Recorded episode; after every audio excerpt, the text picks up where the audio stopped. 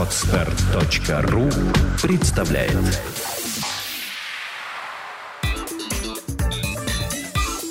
Black and White. Подкаст о практическом пиаре. Здравствуйте. Меня зовут Ника Зебра, и вы слушаете подкаст о практическом пиаре Black and White. Это программа для практикующих пиарщиков, руководителей компаний и всех тех, кому интересен мир публичных коммуникаций. Сегодня у нас в гостях Юрий Строфилов, креативный директор СПБ News, и говорить мы будем о краудсорсинге. Здравствуйте, Юрий. Добрый день. Юрий, сразу к вам такой вопрос. А что мы вообще понимаем под краудсорсингом? То есть вот это куча умных слов. Краудсорсинг, краудфандинг, фандрайзинг. Э, у краудсорсинга есть две принципиально важные вещи. Первое – это все-таки сорсинг, то есть делегирование. Когда большая толпа что-то делает, это не краудсорсинг. Даже если она делает что-то полезное для вас. Важно, чтобы вы делегировали какие-то из ваших задач большому количеству людей. И второй кусок э, краудсорсинга – людей должно быть много. Тогда это краудсорсинг. А какие сейчас перспективы и состояние краудсорсинга в России? Э, перспективы гигантские – это одно из самых быстро развивающихся направлений. Почему? Э, если посмотреть статистику использования э, интернета, то мы увидим количество людей, которые пишут отзывы, которые пишут комментарии, которые размещают материалы в YouTube, гигантское количество. И если что-то пошло не так, в одиночку с этим не справиться. Поэтому спрос и внимание огромного количества людей а, заставляют нас использовать огромное количество людей для того, чтобы починить э, ситуацию, если она развивается не так, или усилить ее, если она развивается э, так. Маркетинговая модель принципиальным образом поменялась. Если мы раньше думали – мы — это маркетологи, люди, которые работают на стороне компании, на стороне продавца.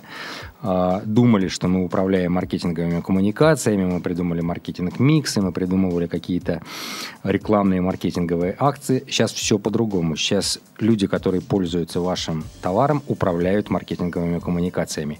Вы можете а, что угодно рассказывать людям про э, самые дешевые и самые лучшие, но когда человек приходит в магазин и э, достает телефон и прайс-чекером проверяет товар, никакая ваша маркетинговая коммуникация, направленная на самый дешевый, работать не будет. Они у себя на телефоне увидят э, в окружении э, нескольких э, десятков минут пешком товары, которые более деш дешевые, дешевле, чем э, ваши или вы можете рассказывать про то, что самое лучшее, но если люди заходят на, э, ищут отзывы по вашей компании и видят, что там далеко не самое лучшее, с этим надо чего-то делать. То есть мы говорим только о работе в социальных сетях или в офлайновой жизни это тоже работает? В офлайновой жизни это рабо- давно работает, называется сарафанное радио, но э, если в офлайновой жизни мы можем спросить совет 5-10 ваших ближайших друзей, угу.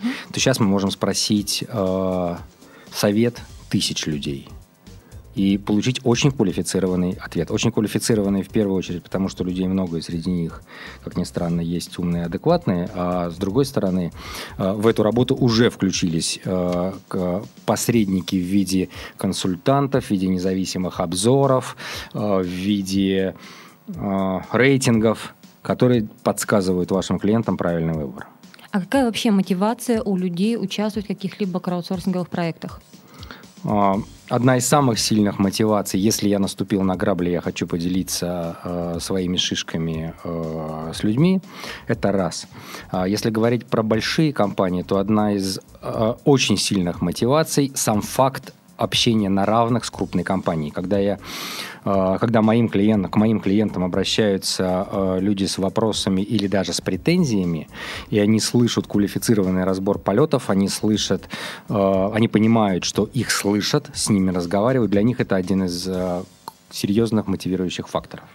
А всевозможные волонтерские проекты, когда вот э, люди выезжали, тушили пожары в 2010-м, э, сбор помощи на Крымск, это считается примером краудсорсинга? Ну, почему нет? А, другое дело, что э, это ближе к классическому пиару. Э, да, есть некие онлайновые инструменты, uh-huh. но в чистом виде я бы не назвал это краудсорсинг. То есть ленинский коммунистический субботник, ну, с моей точки зрения, не является краудсорсингом в чистом виде.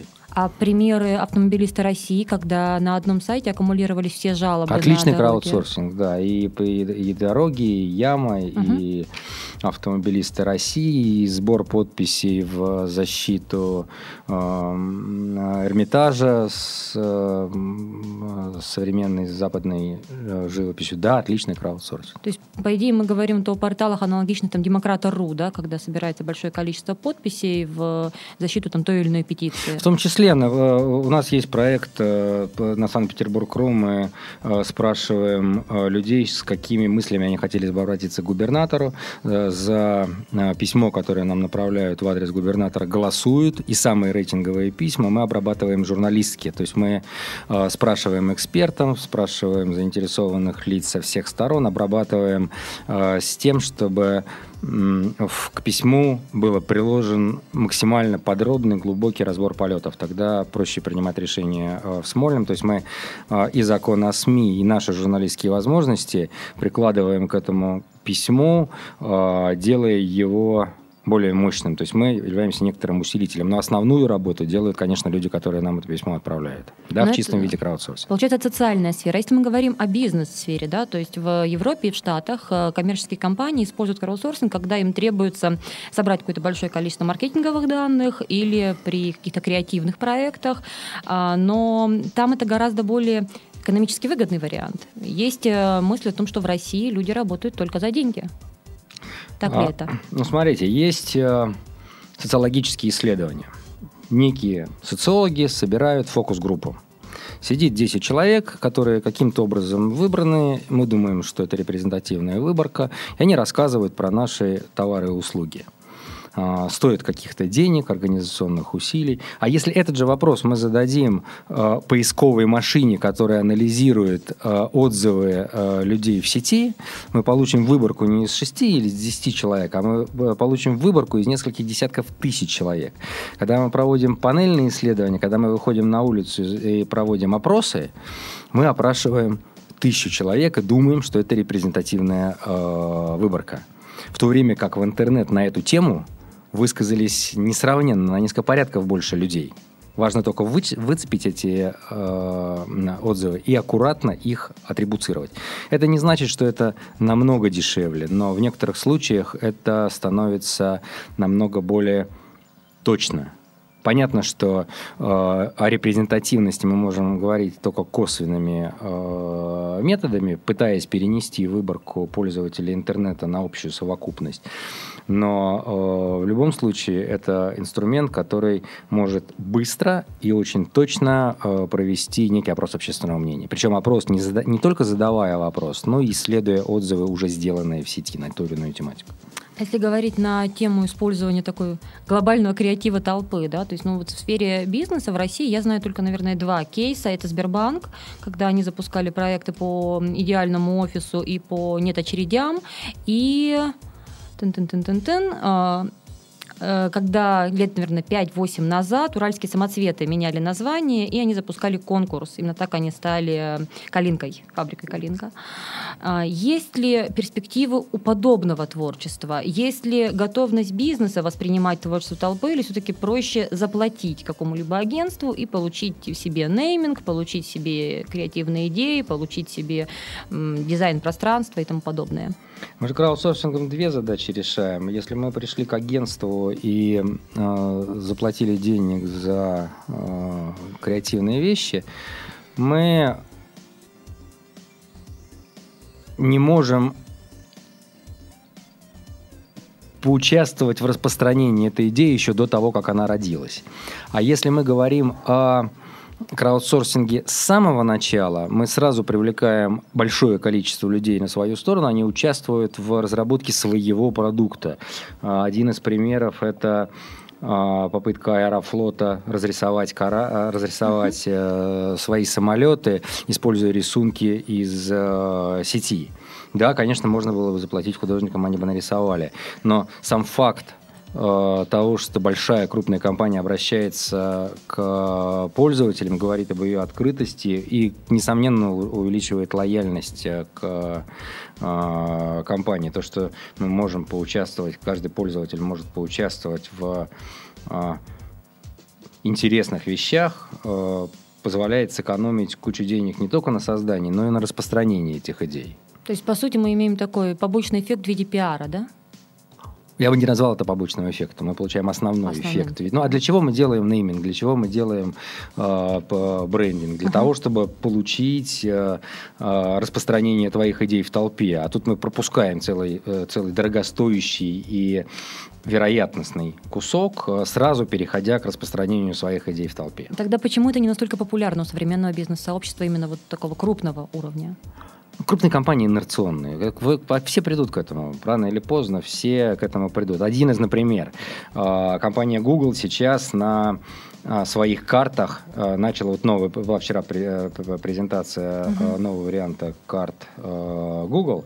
У заведений отзывы появляются прямо на карте. А, Значит, компания, распространяя информацию даже о своем местоположении, должна заботиться об отзывах. А, Без этого невозможно, потому что я вижу адрес ресторана и вижу плохие отзывы об этом, э, об этом ресторане. Я сразу должен заботиться о продукте. Это раз, понимая, что отзывы будут в сети. И два, э, я э, должен что-то делать с отзывами, я должен с ними работать. А если говорить о какой-то такой лайт-версии краудсорсинга, когда начинающий предприниматель пишет в сети, помогите мне придумать название компании или название проекта, а, что помимо желания сэкономить, что-то еще вот на этом уровне можно получить? Какую-то действительно качественную базу, а не вот мысли первого уровня своих друзей в социальных сетях? А я бы не стал э, говорить о том, что краудсорсинг – это экономия. Ага. Краудсорсинг – это э, более качественный продукт по отношению к э, работе с одним каким-то человеком в некоторых случаях. Понятно, что э, работает эффект имени человека, который делает для тебя э, брендинг, и Мгм. когда мы приходим э, к известным людям, которые сделали известные проекты и заказываем у них что-то э, что-то серьезное, э, это имя работает на вас. Да, есть такая штука.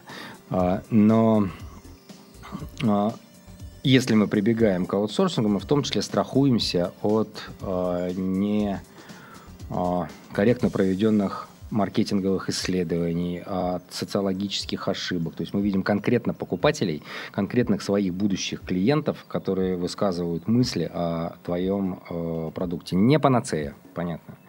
Э, Надо к этому относиться аккуратно. Надо смотреть, кто э, те люди, которые участвуют в краудсорсинговом э, проекте. То есть нужно попытаться экстраполировать э, те результаты, которые вы получаете из краудсорсинга, на совокупность. Здесь заложены риски, заложены ошибки, к этому надо подходить аккуратно. Ну, у любого инструмента есть плюс и есть минус. Как привлечь экспертов к краудсорсингу? То есть не просто там первый круг своих знакомых или своих постоянных эм, покупателей, клиентов, а именно мнение экспертного сообщества. И стоит ли использовать инструменты краудсорсинга, работая с экспертами? Стоит, конечно, и э, искать экспертов, так же, как мы, мы их ищем. А, Кстати говоря, там в социальных сетях смотреть, смотреть людей, которые реально понимают в э, тематике, о которой мы говорим. И им нужно будет платить, да? Не обязательно. А как с ними договориться? В чем их интерес? Смотря, э, смотря какой проект мы делаем. А, Сбербанк же э, не платил э, экспертам, которые участвовали в краудсорсинге, когда они разрабатывали свой проект «Банк будущего». Да, Мгм. есть морковка.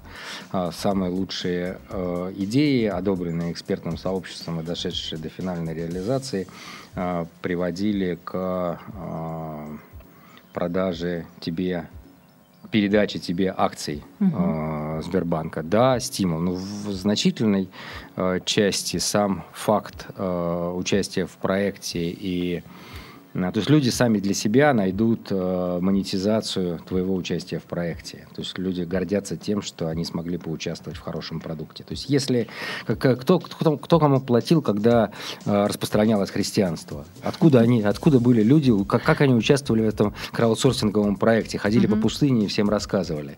Там не было материальной э, составляющей. Тем не менее, Мгм. все заразились этой идеей. Если идея достойная, платить людям не надо. А как понять, достойна ли твоя идея? Как любая идея, если, э, если энергия заблуждения, если даже э, ты свято веришь в э, порочную идею, она вдруг начинает приобретать какие-то новые э, черты и жить своей э, жизнью. Мгм. В смысле, хорошая или плохая идея – это не вопрос краудсорсинга, это вопрос идей. А, вот вчера, когда я задавала там вопрос своей аудитории, какие вопросы они хотели бы задать, а, пришел молодой человек, который создал, а, насколько я поняла, позиционирование краудсорсинговую платформу. То есть это сайт, на который собирают э, запросы от людей, там, мне нарисуйте, пожалуйста, афишу, а мне сделайте вот это, и такой своеобразный вариант там, конкурса. То есть там еще есть ряд функций, но вот с точки зрения краудсорсинга это основная. Есть ли будущее у таких проектов в России? Я не верю. Почему? А, как раз со стороны идей. То есть, если мы передаем а, вот этот краудсорсинговый проект а, в какую-то посредническую структуру, то есть вот у меня есть идея, вы там по себе поспрашиваете, идея умирает, потому что она оторвалась от э, э, лидинга, она оторвалась от э, носителя этой идеи. То есть нельзя э, прийти и сказать, у меня есть классная э, идея, вы там идите с ней чего-то делать. Я должен видеть, чья это идея, я должен ей заразиться, и источник вот этого заражения должен быть где-то рядом. Нельзя его разорвать. Нельзя из эпидемии гриппа, вот от источника гриппа оторвать от вирусного э, эффекта в надежде, что туда куда-то будет распространяться. Не будет. То есть как только мы оторвали источник идеи от э, толпы, идея, скорее всего, умрет. Наверное, есть какие-то успешные э, примеры, но в такие платформы я не верю. А банальная история из серии «Нарисуйте мне афиши по такому ТЗ, я заплачу лучшему». Как вы это могли бы Это не совсем краудсорсинг. Вот там, где я... Это ну, обычный тендер. Чем он отличается от обычного тендера? Вы нарисуйте, я посмотрю, если мне Ага. понравится, я заплачу деньги. То есть это нельзя Тендер считать это вот примером подобной механики. Ну, э, То есть вы покреативьте, что мне там могло подойти, а я вот выберу и дам вот ту самую морковку лучшему из Тендер. Я бы не назвал это к- краудсорсинга, потому что там нету делегирования.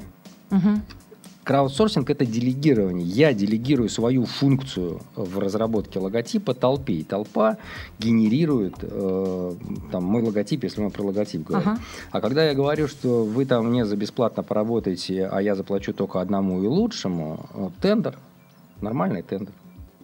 Сейчас, если говорить вообще о популяризации краудсорсинга в России, стоит ли этим заниматься, если да, то как, если нет, то почему? Идея настолько сильная, что она ее не, не особо надо популяризировать, э, она сама себя продаст, мне кажется. Нет ли ощущения инертности нашего сообщества там, в силу менталитета или в силу определенных там, исторических циклов? Есть, но э, я не думаю, что вот эту вот инертность можно победить э, созданием каких-то там, не знаю, рекламных плакатов, там, делайте краудсорсинг. Мгм. А, Само все произойдет. Э, Тенденции настолько мощные, связанные в первую очередь с э, социальной активностью, умноженной в социальных сетях, что все само собой произойдет. Я верно понимаю, что приход и проникновение социальных сетей является очень хорошим вот двигателем да, для подобных программ? Это среда. Э, Есть. Мы в свое время ходили в институт гриппа, разговаривая о том, э, какими, по каким методикам они считают, э, есть ли эпидемия или нет эпидемии. И я у них украл э, брошюрку, э, называется э, «Методика определения вирусной ситуации в СССР». Она как-то вот так вот называлась. э, Листов 30 м, математики. А, У них есть понятие вирулентность среды, э, есть э, болезни, которые передаются медленно и плохо, есть болезни, которые очень вирулентны, то есть распространяются очень быстро, и даже вирусы гриппа, со- собственно, сам вирус, в- со своими мутациями, он по-разному распространяется. Есть мутации, которые распространяются очень быстро, есть мутации, которые распространяются медленно. И социальные сети создали вот эту вот вирулентную э, среду. Если в реальной жизни у меня есть э, там 10 человек, с которыми я общаюсь, то в э, Фейсбуке у меня э, больше тысячи людей, э, с которыми я общаюсь. И понятно, что идеи, которые я заразился, я распространяю в этой среде гораздо быстрее, чем в среде своих знакомых. Мгм. То есть на распространение э, идей христианства мы потратили там несколько э, столетий, до того, как она стала общепринятой, там, тысячелетий, то э, в распространении идеи там, интернета прошло 30 лет. А идея на самом деле не менее э, сильная с точки зрения там, вот, религиозной составляющей. Мгм. Поэтому э, время ускоряется, и социальные сети являются э, одним из мощнейших катализаторов этого ускорения времени. А это придет, на ваш взгляд, скорее вот сверху, то есть поймет бизнес и начнет двигаться там в силу глобализации, или наоборот снизу, то есть люди будут самоорганизовываться, создавать вот те самые... эм, чаще всего все-таки с волонтерами да, работают, то есть какие-то жалобные книги в глобальном масштабе, э, и они придут э, к бизнесу с предложением, что либо вы нас слышите, либо мы не будем покупать ваш товар, потому что вы Я не думаю, что нас. снизу. Э, Я не, не очень верю в э, какую-то э,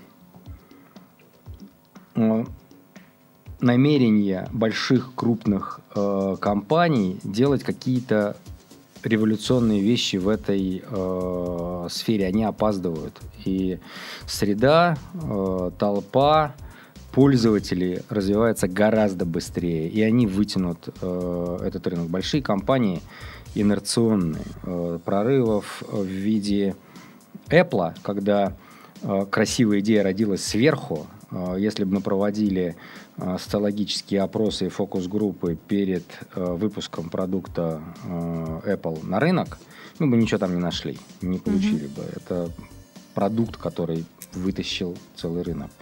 А, Таких компаний очень мало.